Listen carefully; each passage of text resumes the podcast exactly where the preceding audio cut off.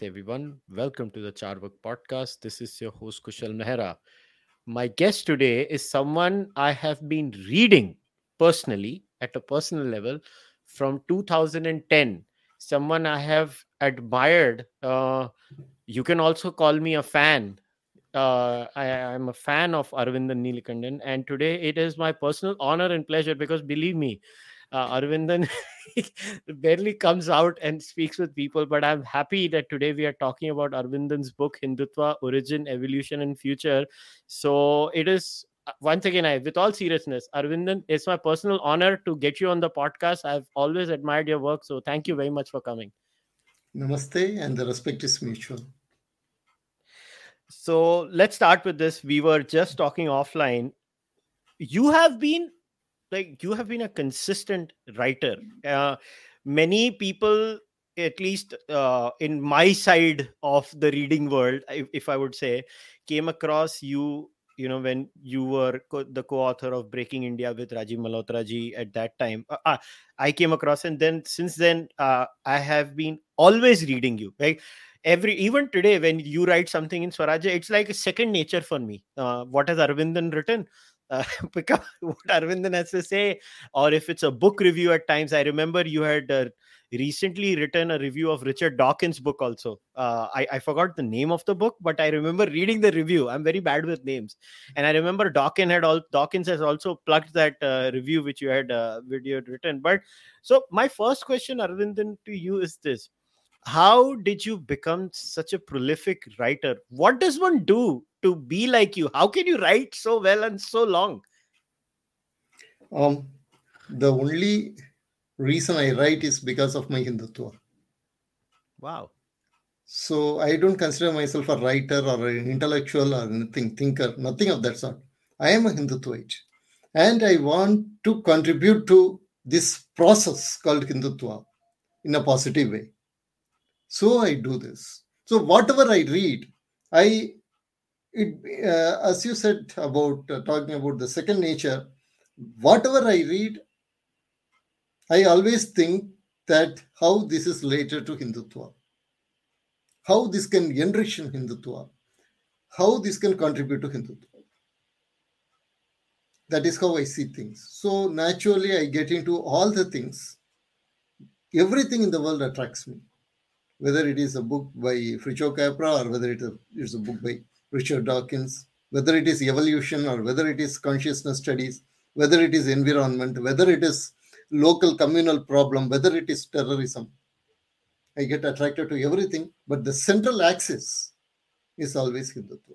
So now this is a very interesting way of actually looking at Hindutva itself, and this connects me to your book because you have clearly called your book very specifically Origin, Evolution, and Future. And you start the book itself in a very interesting way where you explain, how does one, define the term? See, everybody tries to define Hindutva. You try to define Hinduism, Hindu and Hindutva in a three-pronged way in the book. So let's work over there first. I want to ask you, how did you come up with this concept? Because Savarkar had said that there is a difference between Hindutva and Hinduism. I think Vikram Sampath also mentioned a few of the quotes that Savarkar had used. But you have taken a completely different approach to the evolution of Hinduism, Hindutva, at a conceptual level where you talk about, let's say, as you know, in some cases you talk about archaeology and neuroscience. You use examples from archaeology and neuroscience. You also talk about certain developments at the level of consciousness, at how certain ideas forms, mimetic changes, or we could call them mimetic changes. So I want you to first start that. Why did you look at this in a three-pronged way? Actually, here, I owe the complete concept to Veer Savarkar, because Savarkar points out that what is very unique about India, what is the most unique, most important contribution of India to the world civilization.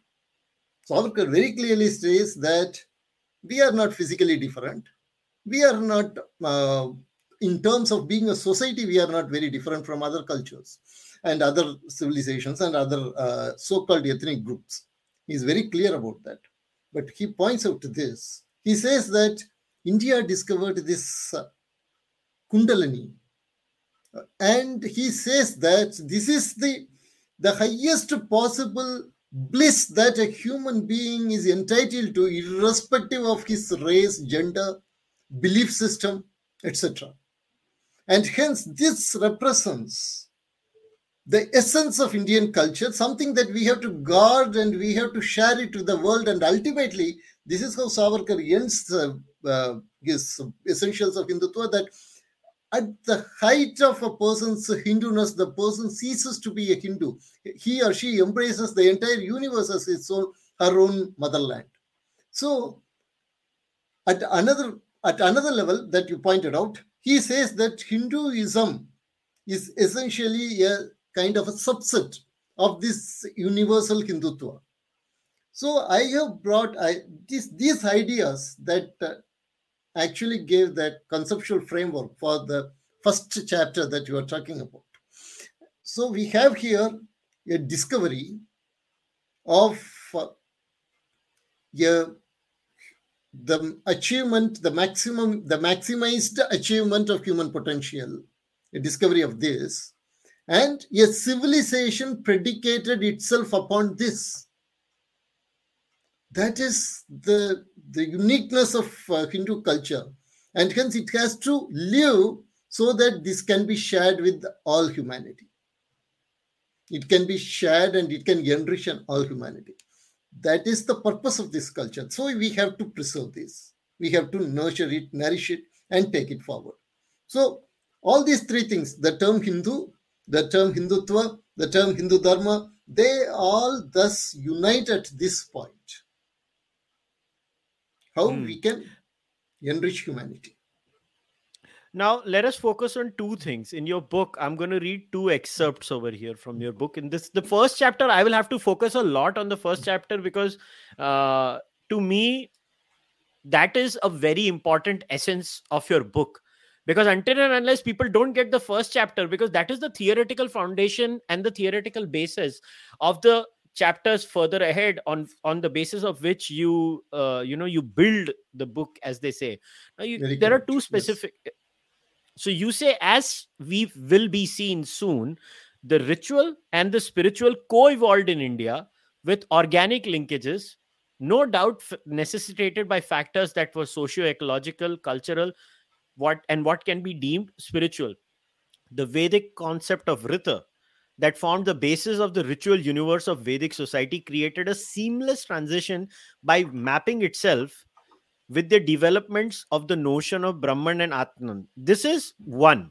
This is the one that I want to.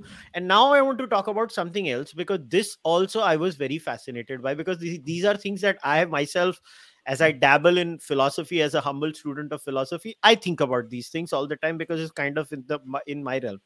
You have written, what one finds in the Indic context is then this: the bicameral mind, rather than breaking down, gets integrated into a thorough holistic self through a systematic cultivation of inner disciplines. This is well attested in Harappan iconography as well as in the Vedic literature. In Harappan iconography, we find horned animals and deities on many seals. Most of these seals can be definitely categorized as belonging to the bicameral era if viewed from the Jaynesian perspective. However, the horned deity systematically evolved into an introspective deity. Before we talk about anything, first, can you, for the benefit of my viewers and listeners, explain what is a Jaynesian perspective so that they get a theoretical build-up on what Jaynesianism is, what was he looking at, how did he look at evolution of societies at a fundamental level, and then I'll ask you the follow-up question. Right. Now, Julian Jaynes was a very interesting American psychologist. He came up with this wonderful concept that our civilization got guided by some kind of auditory hallucinations between the two hemispheres. the two hemispheres were actually connected by the corpus callosum, as we all know, the right hemisphere and the left hemisphere. And one is associated with logical thinking and another with the creative, intuitive thinking. And the intuitive thinking always was like a voice. And even today, we have inner dialogues. Even today, even for some very small things like going to a shop, we have an inner dialogue. But we know that this inner dialogue is being conducted between the two aspects of the same self. They are not two different entities. But there are people where this intuitive voice is very, very strong, like the voice of the case of prophets. And so they were able to hear the deity, and then they were able to give guidance. And this kind of was an important civilizational force at the starting of the human civilization.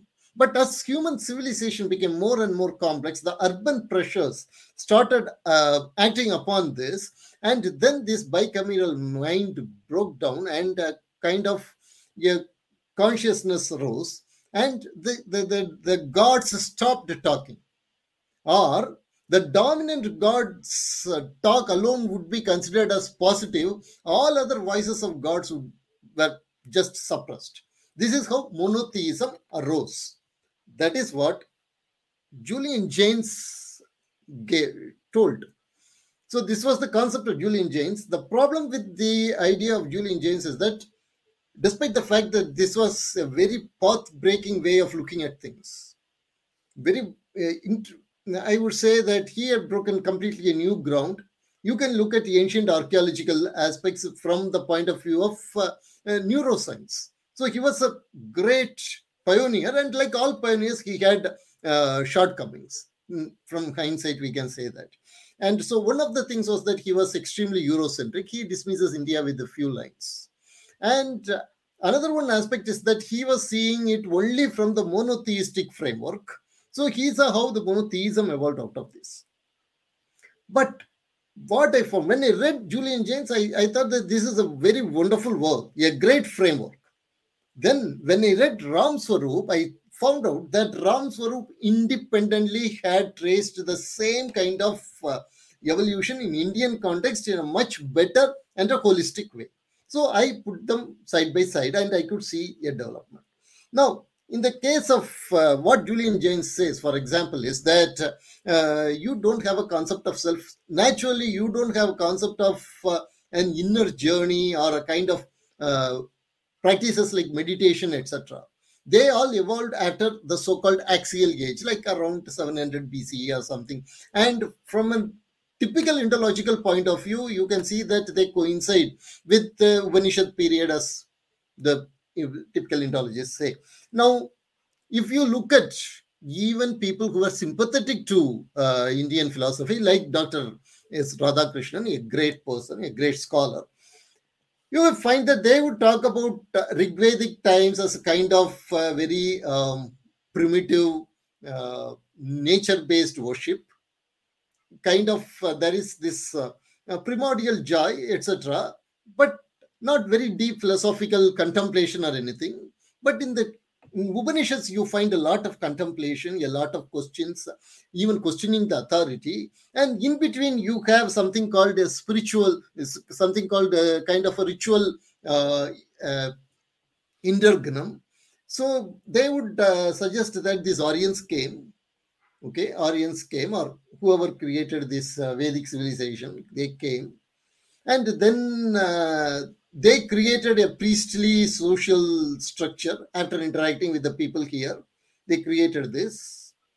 And then the intuitive people, the people who were intelligent, they started asking, the rebellious people, they started asking questions about this system, and that was the Upanishad period. And then Buddhism came. So you have this wonderful linear structure in which you have this primordial nature worship, and you have the priestly class structure, and you have this rebellious spiritual phase. But when you go through this Jaynesian as well as Ram Swarup's model, which is far better, you find that inner contemplation is there already in Vedic period. This so-called bicameral mind, you can actually see it in the Vedic period in the form of the parable of the two birds. One bird is looking at and another bird is eating. But they both, at one particular point of time, they realize that they are one. This is exactly what bicameral mind actually is. So what the Indian culture did was that it created an unity instead of an unit. It didn't create a monotheistic unity. It created an unity, and on the unity, it was able to accommodate diversity. This unity in diversity, that as well as the capacity to go inward and experience the self, they became the hallmark of Indian civilization. Here, I hypothesize that at this particular point of time, the bicameral mind breakdown didn't happen in only this way in India. The unit also arose. Monotheism also arose. And with monotheism also came a binary look of the good voice and the bad voice. So the good voice was Agura Masta, the bad voice was Agriman, and the people who didn't listen to the good voice, they were considered as bad people. So this split came. Naturally, these people had to move away. They moved into Iran. And then they said that, okay, these people they belong to a particular geographical region, and also they belong to a particular spiritual vision. So those people were called Hindu, and the Hindu is also having relation to the word Hindu, which is related to the Sindhu river, and also Soma. In Rigvedic river sukta, you find that Susoma is a term that is used for one of the branches of Sindhu river, not to any other river. And Hindu is the drop of the Soma that is mentioned in Rigveda. Now, as you know, Hindu is also related to moon. Hindu is also related to mind. Soma is also related to moon. And Soma is related to Sindhu. All these come together. Then we cannot say that the term Hindu or Hindu is a corruption of the Sindhu river as called by foreigners. This is a term, a spiritual and a geographic term that evolved within the very clear Vedic Indian context. So this is the basis of the Jaynesian, or I would say rather Ram Swarup framework, or Jaynesian Ram Swarup framework. All right. Now let's talk about this, because this is what I think basically Zoroastrianism, or whatever we want to call it, being proto-monotheistic thought is, even now, I think Western academia is pretty much accepting of that, right? They do consider Zoroastrianism to be the first proto-monotheistic idea, and through that, they believe that monotheism arose out of that too, right? That is a small change. I would say that Judaism is essentially monotheistic. It was during their exile to Persian region that they learn about a monotheistic religion with a binary element in it. So what actually our Zoroastrian brothers contributed to the world civilization was this concept of Saturn. So you have a god and you have an anti-god. Either you are with the god or you are with the anti-god. And in fact, one of the earliest inscriptions that talks about the Hindu, it also talks about temple demolitions. I demolished the temples of the Devas and I installed this great Agura Masta. Mm-hmm. You just remove that and you put another one term like Allah, then you would have a typical Alauddin Khilji statement. Okay, so you have this. This binary is what Zoroastrian religion gave to Islam and Christianity. Judaism, the fringe elements took it. And after that, it was made into a full-blown concept in Christianity and Islam. So that is what actually Zoroastrianism contributed to the monotheistic religion. The Zoroastrian religion created a branch in Judaism which moved from monotheism to monopolistic religion. So Christianity is a monopolistic religion. Judaism is a monotheistic religion. Zoroastrianism is, as you rightly said, proto-monopolistic religion. Now, at an evolutionary level, when we look at the evolution of memes, as you said, let's say there was a common seed and the seed leads to multiple branches, two being the ones we just discussed. One remained in India, one went further ahead in the Iranian further area, and or whatever areas we want to call them. And then what could be the possible factors that lead to these divergent mimetic changes, in your opinion? Was it like certain geographic conditions? Like, what were the reasons for this? I think the reasons are not geographic conditions. Rather, it is that there is a component in our psyche that gets attracted to monotheism, that gets attracted to this binary splitting of things. It is very easy. It is dogmatic. And there is a book called Gnostic Gospels, written by Elaine Pagels, who is a very great academician. And she says that the politics of monotheism is that there is one God, one bishop, naturally one king. Okay, so it is easy to control people. Monotheism is all about giving you a religion of hope in the other world and controlling masses. And that is the dream of every ruler. That is the dream of every politician. So naturally, there is a great attraction to monotheism. And these monotheistic tendencies as well as monopolistic tendencies can always arise in different cultures, including Indian culture. Mm-hmm. In Indian culture also, we have got jealous gods. Okay, gods like creator gods and jealous gods, sky gods.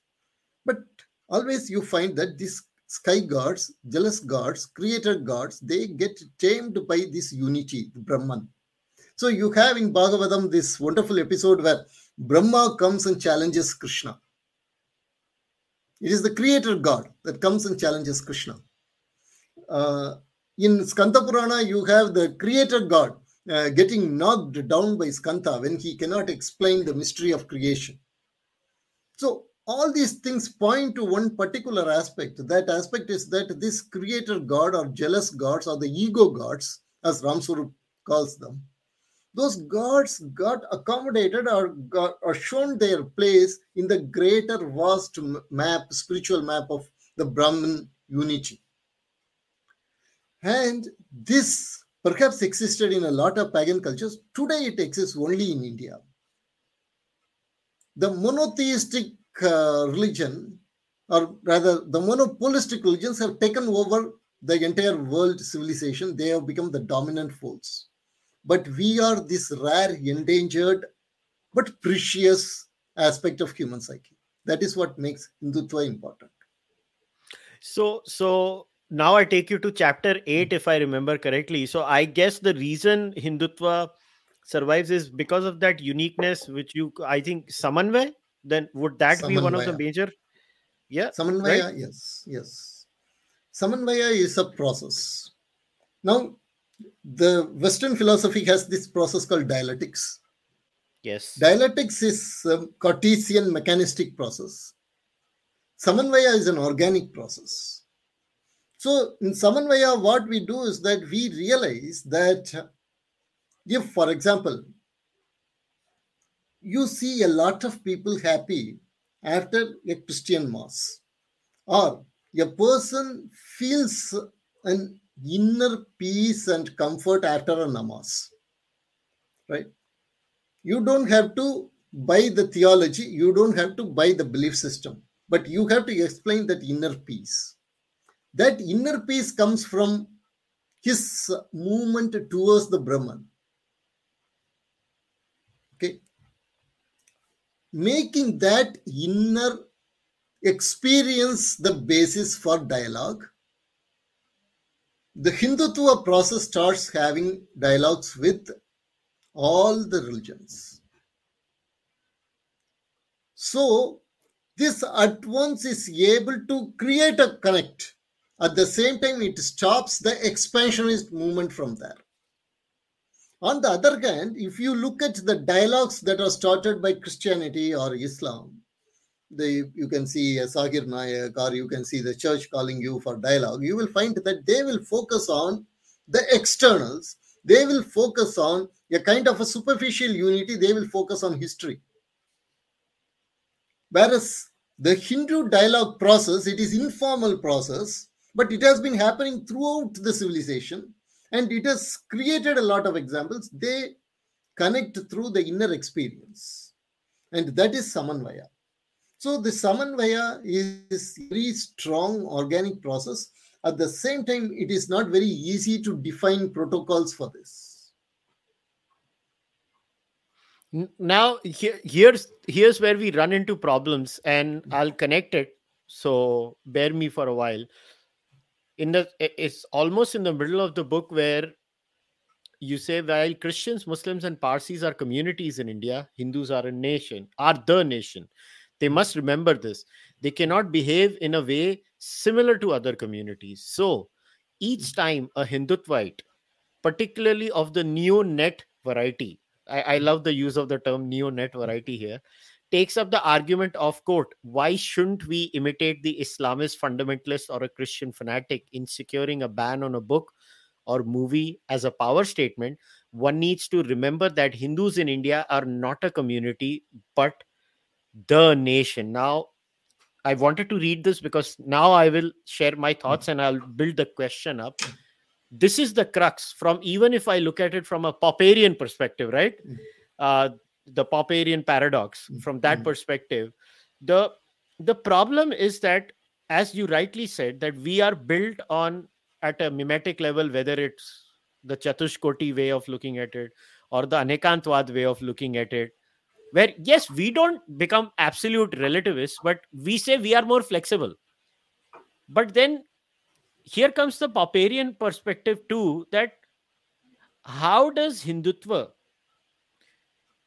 while protecting its own essence of diversity, of Samanvaya, also deal with these very real world issues, Aravindan? Because whether we agree with it or not, these are real world issues, right? Where if we were to, let's say, look at it holistically, that what if something goes wrong and how far can we let this Samanvaya happen, where minorities in India do get the opportunity to prosper and practice their religion, but also at the same time, it does not harm our own nature. So how do we create that balance is my question.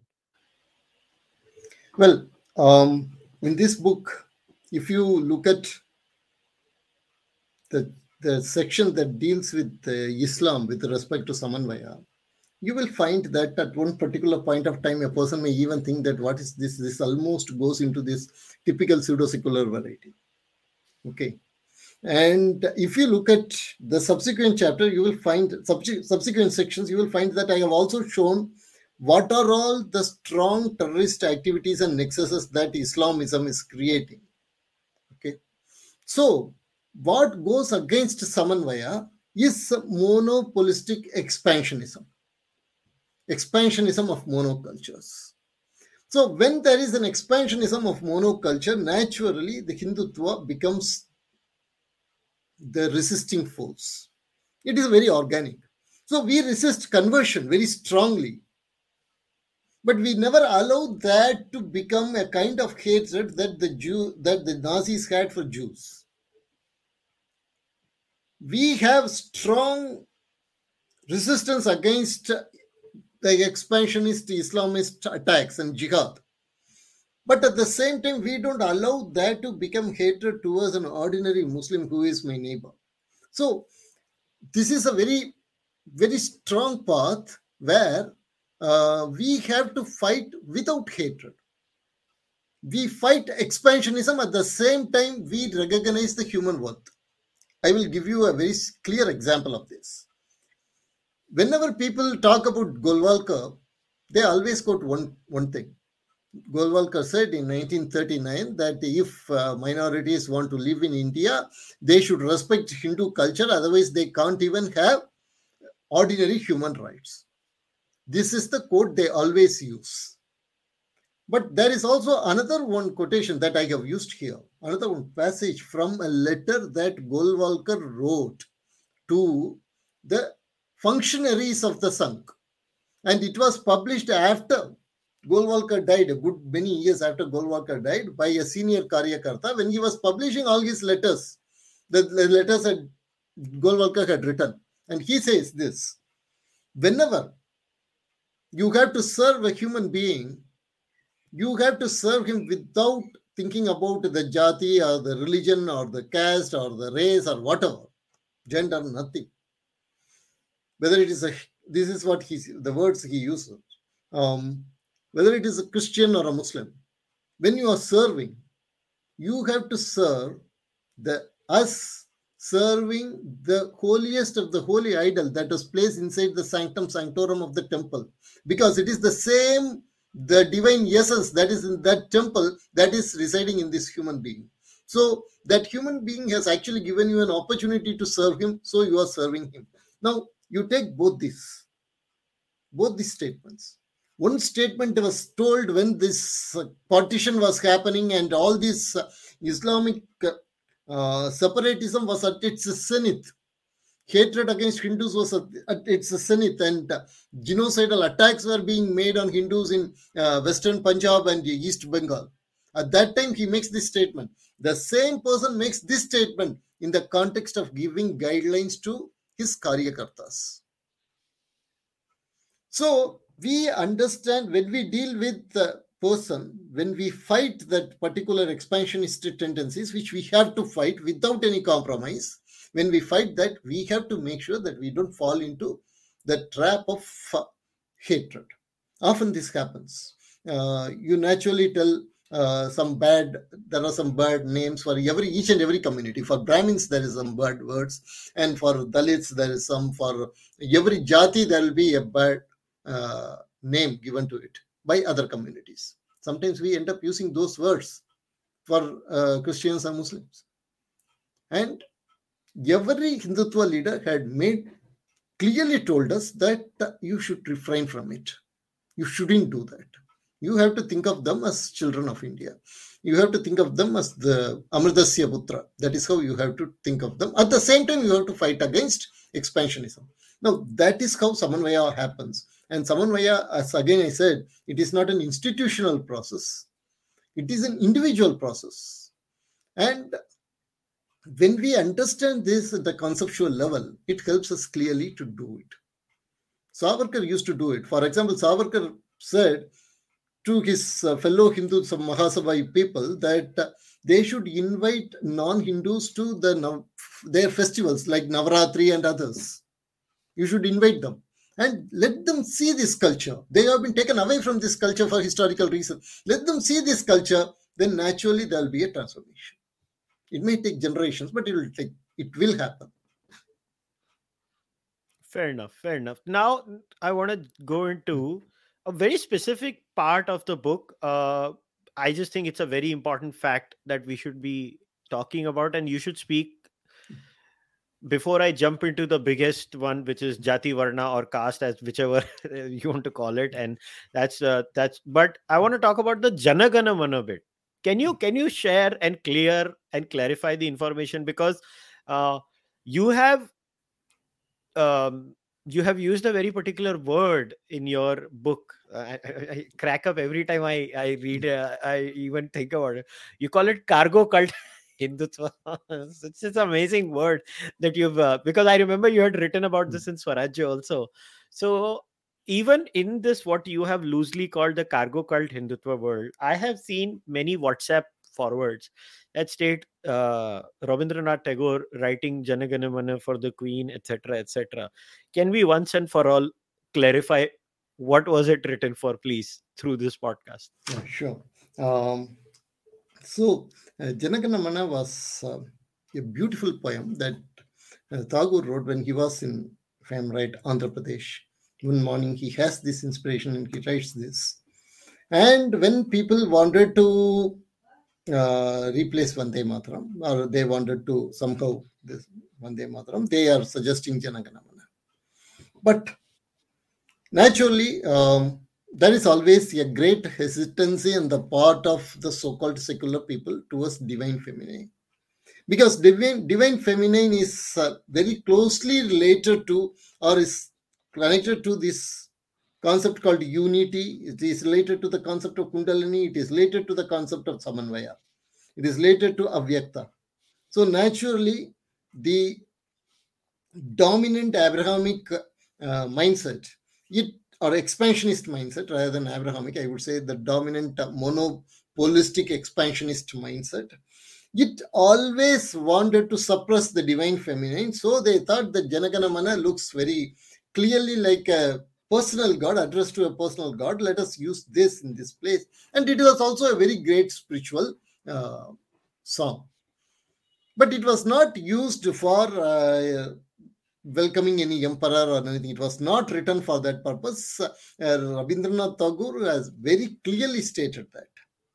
Now, in the third stanza of Janaganamana, Janaganamana talks about, hey Shirasarathi, your Radha Chakra is reverberating through day and night in this land. And your sacred conch shell, the sound of your sacred conch shell, it removes all the fears. You can hear this sacred conch shell amidst the riots and confusions and chaos, but it removes all the fears. Now, you can very clearly identify whom he was talking about, right?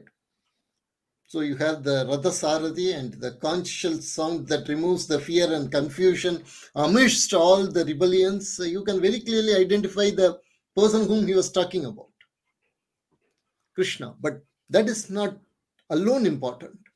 Then in the next verse, in the next stanza, he talks about Snehamayi Mata, whose eyes are unblinking, always taking care of the children. Even in the dark night, she is taking care of the children. So you have here the image of Krishna on the one side, you have here the image of the goddess on the other side. And coming from Tamil Nadu, I remember very specific stanza that talks about the form of Shiva as being made of half form Vishnu, half form Shakti, and totally feminine. This was sung in 5th century CE in Tamil Nadu. And you have here in 20th century, Rabindranath Tagore, Gurudev, talking about the same form, and he sees this as Bharata Bhagyavidata. So, very clearly, Rabindranath Tagore was not talking about the British colonial rule. Rather, he was giving the essence of India's spirituality in that song. In fact, if somebody thought Vande Mataram was a kufur and they were against it, this is 1,000 times more kufur. They think that was very Hindu. This is 1,000 times more Hindu, more strongly Hindu. So that is what Janaganamana is actually. Now let's get into the biggest, as they say, elephant in the room, which is always about caste or Jati Varna, however people want to define it. I mean, I just look at all these things personally as hierarchies, so systems of hierarchies that exist everywhere in the world, and India created hierarchies in the form of Jati Varna, whether it's Plato and Plato's Republic, it has a 3-tier hierarchy system. There are different cultures who have practiced hierarchies. Even today, humanity has hierarchies, whether we want to admit to it, with varying levels of fluidity in those hierarchies. Now, the standard accusation on Hindutva or Hindutvites or Hindutva ideologues is that they are upper caste perpetrators of Brahminism that puts Brahmins at the top and everything else at the bottom. Now, you copiously quote Savarkar and many other, thinkers when it comes to this whole Jati Varna debate. Now, those things have been done. I want to talk about something completely different for this issue. Aravindan, how do they, when I say they, it's very important to explain they too. How do these people who accuse Hindutva of these things get away with something like this? That is what I want to understand. The quotations are there. Savarkar's views are there. For example, the 7 shackles of Hindu society. I mean, what can be more anti-casteism in terms of statement than that? Or, for example, you quote Guruji, Guru Golwalkar, in the entire book. You say, you know, Guru Golwalkar says, I have told you once that for the sake of construction of a new house, old house requires to be destroyed. Similarly, perturbed social system must be put to an end here and now and should be destroyed root and branch. Going further, we should proceed to establish a pure and harmonious society on the basis of pure nationalism. Now, there are so many such statements that are existing in the, you know, in the internet world or in academic work. But how the hell have we not managed to still make overtures then? I will tell you why. You know, the answer was given by Dr. Ambedkar. Dr. Ambedkar, as you know, Dattopant Thengadi, who was the founder of Bharatiya Mazdoor Sangh, who was a RSS full-time worker, he was an assistant of Dr. Ambedkar. They were having a conversation. And then Dr. Ambedkar was at that time talking about getting converted to Buddhism, going away from Hinduism and all that. And then Dattopant Thengadi said to Dr. Ambedkar, at that time he was a very young boy at that time, and he told Dr. Ambedkar, but you know, in RSS there is no Jati Varna, we don't practice untouchability, we don't accept untouchability, we don't accept birth-based Jati system. So, but then Dr. Ambedkar said, but you people are a minority. Then Thengadi said, right, but today we are a minority, tomorrow we will become majority, everywhere there will be shagas, a lot of people will become swayam sevaks, we will be the majority. Dr. Ambedkar smiled and said, that is not what I meant. What I meant was, tomorrow, if your Guruji Golwalkar says, untouchability is not there in the Shastras, and then a Shankaracharya says that untouchability is there in the Shastras, whom do you think the Hindu society would accept? In terms of authority, they are the majority. So whatever change that you are making, you may become numerical majority, but still what Dharmacharya says would be considered as what Hinduism, Hindu Dharma says. So that is the point where the point that the society had reached. It was not like that before the colonial time. You will find very interesting that almost all these Dharmacharyas, their hold on the Hindu society, or rather, let us say, the scriptural or Shastric authority, it all solidified during the period of 1858 to 1947. And it is going on. So, naturally, if I am your enemy and I want to destroy you, I would find what is your weakest point. And the Hindu society's weakest point is this mental disease called the Shastra-based, birth-based Varna and untouchability, social hierarchy and social exclusion. And then mapping it to Sanatana Dharma and telling that this is Dharma. This is Dharma. When an Acharyas say that, and you tell that you are going to defend Sanatana Dharma, by which you mean the Sanatana Dharma of Swami Vivekananda and Sri Aurobindo, Sanatana Dharma of Veer Savarkar, Sanatana Dharma of the Vedas, Sanatana Dharma of the Bhakti Saints, the term becomes loaded. They tell that by Sanatana Dharma, you mean what your Dharmacharyas say. And what your Dharmacharyas say? They say that, well, I don't have to quote that person again, right? We all know whom I am talking about. Absolutely. We know. So, this is the problem that we are having. And Golwalkar again tried to change that. He got all the Dharmacharyas who were willing on the same days. Then he made an IAS officer who belonged. The Dharmacharyas didn't move the resolution.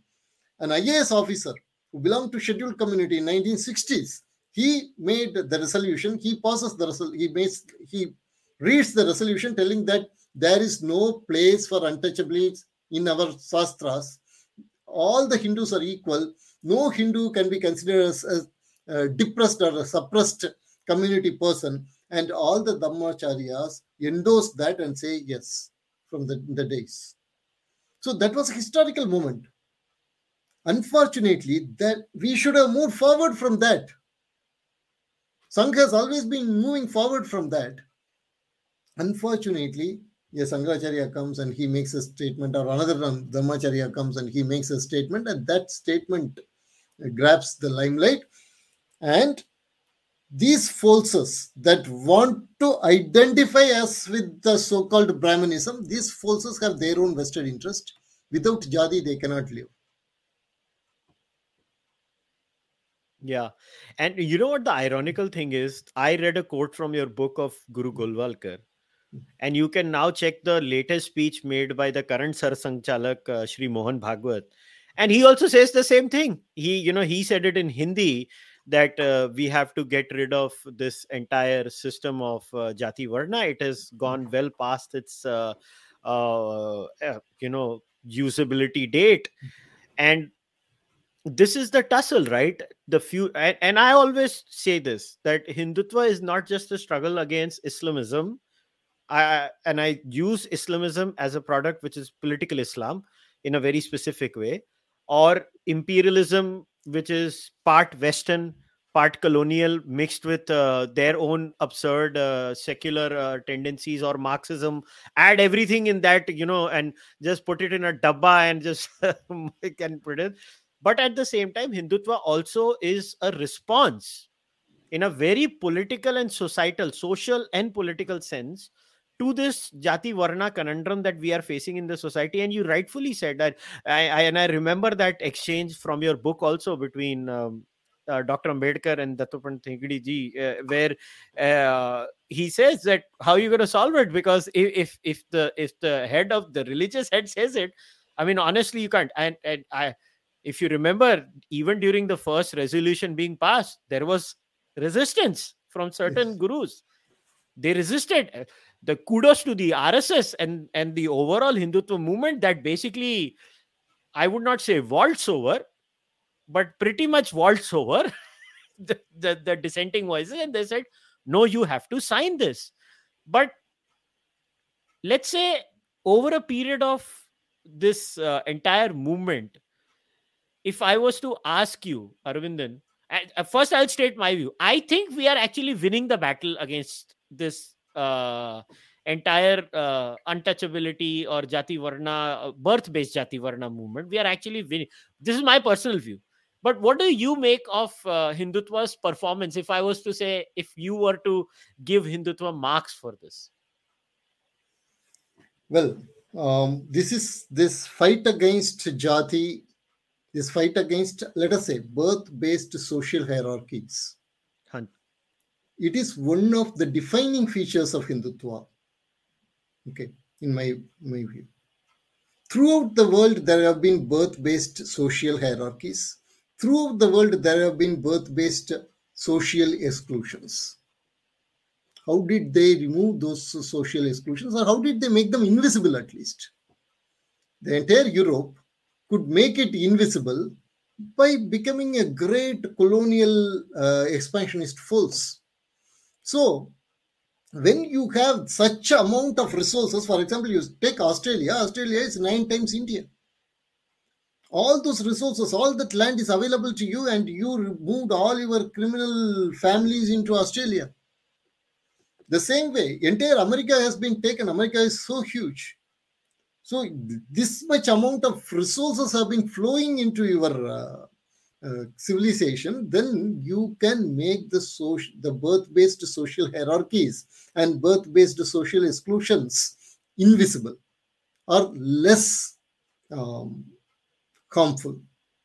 You have done that. But for that, you imported extreme human misery to Africans and other native cultures. That is how you removed and you made yourself look egalitarian. Whereas in the case of India, we have been fighting against these social hierarchies through our spiritual force alone. So they removed their social hierarchies when they could. We are striving to remove our social hierarchies and our social exclusions through our spiritual strength, despite the fact that at that time we were going through this shrinkage of resources, we were going through the shrinkage of the geographical area where we were living, and increase in the population. We were undergoing exactly the reverse process of what was happening in Europe, what was happening to the European civilization. So they became liberal. Naturally, when your resources shrink, when your populations increase, when your geographical area shrinks, then the social hierarchies become more rigid. Yet, we have been able to go, we have been able to win the battle, as you rightly said, over this social the rigidity of the social hierarchies, and we have been able to fight social exclusions. The point is why, how we are doing this. We have been doing this throughout our history, right from the Vedic times. So when you talk about Vedic times, I always stress this. You have to make a distinction between the Vedic society and the Vedic values. Vedic society was like any other society with all kind of human ambitions, human greed, human good nature, everything. So there were social hierarchies and social exclusions. There is this wonderful story that is recorded in Sarvabhaudha Brahmana, where you have Kavachaka, a great rishi, who was the son of a woman who was working in the gambling house, but he was a great rishi. He was there to perform a yajna, and the other people who had come there, they said, this guy is actually a Brahmana. That word Brahmana itself is used there. This guy is an Brahmana. Let us throw him out. So they throw him out, and after that he becomes a Mandradrisha. And that moment of extreme tension and humiliation, he becomes Mandradrisha. Saraswati comes. Saraswati starts flowing around him. So you have here a clear distinction between what is Vedic culture and what is Vedic society and what is Vedic values. Vedic society was having social stratifications just like any other society of that time, whether it was Europe or whether at that time European civilization was not there, let us say Egyptian or Mesopotamian or Chinese, they all had social stratifications. Vedic society also had social stratifications, but anywhere else, voice against social stratification was not heard. It is only in the Hindu society that the voice against social stratification and social exclusion had been heard again and again and again. Whether it is Randideva, whether it is the Bhakti Saints, Tiringana Samantha, you hear this voice against social stratification continuously in the Hindu society. That is another one important strand of Hindutva. And today, the RSS represents that. Today, the Hindutva movement represents that. The tradition, the so-called traditionalists, that is why I wrote the term colonial traditionalists and people got extremely angry. They are the colonial traditionalists. They represent the colonial perception of Hindu Dharma. Whereas we represent the actual dharmic strand. The reformist represents the actual dharmic strand. And that's the tussle between the Hindu society internally, where who has dharma or who speaks for dharma in that sense, who is truly on the right side on this one. And very interestingly, in your book, the two chapters, the biggest chapters are chapter 4, I remember, which is on racism, casteism and all these social emancipation things, and which is chapter 6, which is on RSS. I believe these are the two biggest chapters of your book.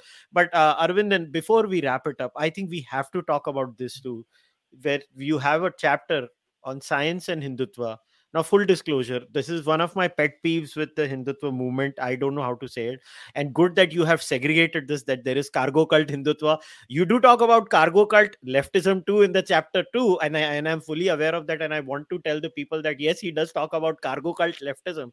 But there is cargo cult Hindutva where people, I mean, we are Facebook friends too, so I have seen you write about this on Facebook too, and I see you get copiously abused on Facebook also by cargo cult Hindutvites.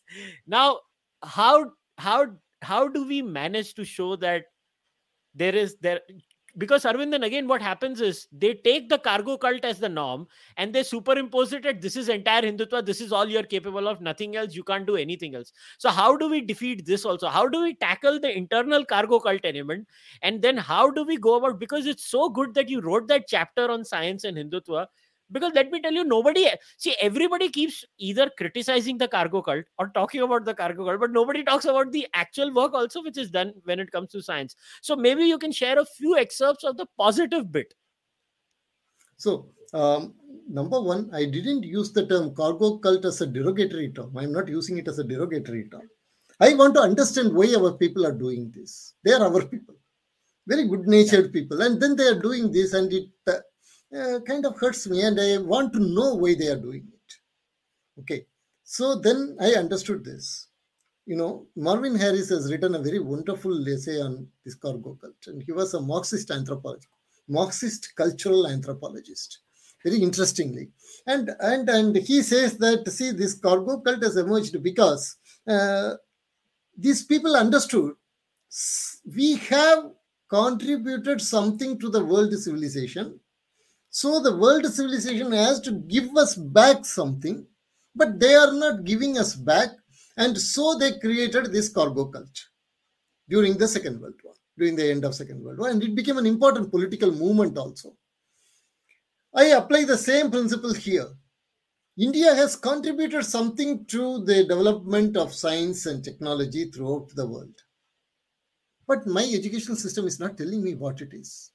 And my political movements around, all the political movements around me are telling me that your religion is good for nothing. It is, your religion is so superstitious. Your religion is nothing but anti-science religion. And you have to throw away your religion if you want to do good science. Why India is lacking in science? It is because of your Hindu religion. Now, an ordinary Hindu, it feels so upset. And he feels so frustrated. He knows deep in his heart that we have contributed something. He does not know what it is. Your education system is not telling it. Your political system is not telling it. Your media is not telling it. So when somebody comes and says that, you see, they saw in CERN, they saw inside the atom, and they saw Nataraja dancing inside the nucleus of the atom, he is ready to buy it. When somebody comes and says that they were listening to the cosmic radiation, and these radiations came from another one planet, and it was reverberating with WOM, our people buy it. Okay, so I want very clearly to find out why this cargo cult has come. So this cargo cult has come because of the continuous attacks on Hinduism, Hindu culture, creating a very strong inferiority complex. Because of that, this has come up. And now with the social media, this has become a contagious disease, and it has created its own vested interests also. Now, we go to the actual contributions of... Now, again, another one important thing that you mentioned was that cargo cult leftism. Okay. So in the case of cargo cult leftism, a very typical example is this JNU students, social science students, telling that Durga was actually an Aryan invader who came, and she was an enchantress and came, and all that kind of nonsense. Now, between the cargo cult Hindutva and cargo cult leftism, cargo cult Hindutva is actually pseudoscience. It is not yet anti-science. In the case of cargo cult leftism, it is anti-human, it is irrational, it is racial hatred, it is more dangerous. This is not dangerous as it. When it becomes anti-science, when you start talking about Vedic creationism, then it becomes anti-science. In fact, I have quoted a Western author who studied this, and not the entire thing, she pointed out one important thing. She told that the Hindutva people, even these cargo cult Hindutvites, so-called cargo cult Hindutvites, even they are not taking the stand that we are against science. All the thing they are saying is that we already know these things. These things are already there in Vedas. That is the maximum level they go to. They don't do a Zakir Naik. They don't tell that there is no gravity. They don't tell that there is no evolution. They tell that evolution is already there in the Dasavadara. That is the extent to which they go. Now, coming to the actual contributions of Hindutva to science. And I will tell you the example of Chandrayaan. The person who first gave complete support to Chandrayaan was Dr. Murali Manohar Joshi. And remember, when the Ganesha idols were drinking milk, the person who came out with a statement that you should explain this only through capillarity action and nothing else was Dr. Murali Manohar Joshi. And you have Vigyan Bharati that is working on how gender relations and the gender representations in science institutions can be improved. No so-called right-wing party would get into this kind of thing. No right-wing, so-called right-wing movement would get into this kind of things. So here you have so-called right-wing movement talking about gender representation, proper gender representation in science for women. You have something called the TKDL, something Murali Manohar Joshi envisioned this TKDL, Traditional Knowledge Digital Library, that reduced biopiracy. So if you look at the way Hindutva has contributed to science and technology, the improvement of science, you will find that it has contributed substantially. So why we don't have scientific temper? Because you have succeeded in alienating the entire culture from doing science through this political slogan of scientific temper. That is the basis of this particular chapter. Fair enough. Now, Aravindan, before we wrap it up, I have to ask you this question. This book was, as you told me before the podcast, this has been a journey of now decades. That this book has been a culmination, but now the book is here. It's going to be out very soon. If I would ask you, what next? Because you're going to disappear again, I know. So what next? Well, I have been thinking of writing a book about how empathy has changed the way we do science, particularly biological sciences. How we have been able to move beyond the species limitations that we have created ourselves. For example, we used to think that empathy belongs only to human beings. We used to think that work or labor belongs only to human beings. We have kind of thinking always that humans have a speciality. But then more and more we do science, we realize that there is nothing so special about humans. And chimps show capacity to use tools. And language has been taught to chimpanzees, and they have created creative mistakes in using language. And then you have empathy being shown in non-human animals. So the next book I want to write is about this particular aspect. Fascinating. I really look forward to this. I remember you had you had written in Swaraja on chimps and religion, or some sort of exactly. Proto-religious tendencies in chimpanzees, and there is some research on it. Although I think actually it's still Jane Goodall observed it. Yes. Yeah, Jane Goodall did notice it. But man, it's such a pleasure to talk to you. Finally, I got to speak with you. I've been reading you for all these years. So I wish you nothing but success and happiness. You are one of the rare bright lights out there in the social discourse. And I thank you for everything you have done. And I wish you all the best in all your future endeavors. And once again, Aravindan, thank you very much for coming on the podcast. Thank you for this wonderful dialogue. Namaste.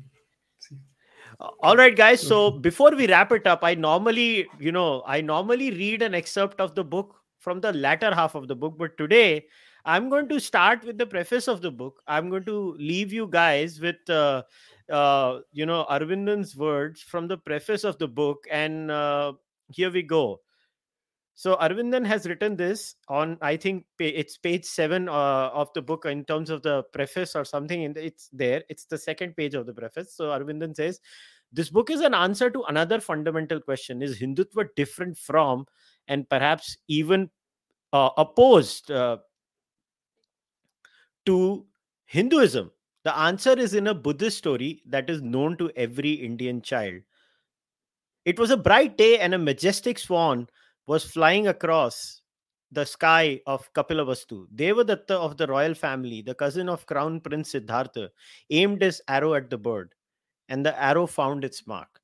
The wounded swan, though not dead, fell to the ground. The graceful Siddhartha, even filled with compassion, embraced the wounded swan. He removed the arrow and healed it with great care. In a few weeks, the swan was well and healthy. Now Devadatta came and demanded that the swan be returned to him. After all, had it not been for his arrow, Siddhartha would not have found the swan. Siddhartha realized what would happen if the swan was given to Devadatta. He refused and took extra care of the bird. The dispute finally went to the court of the king. As the wise men of the court and the king contemplated over the situation, an old man appeared. The aura of righteousness around him was unmistakable and commanding.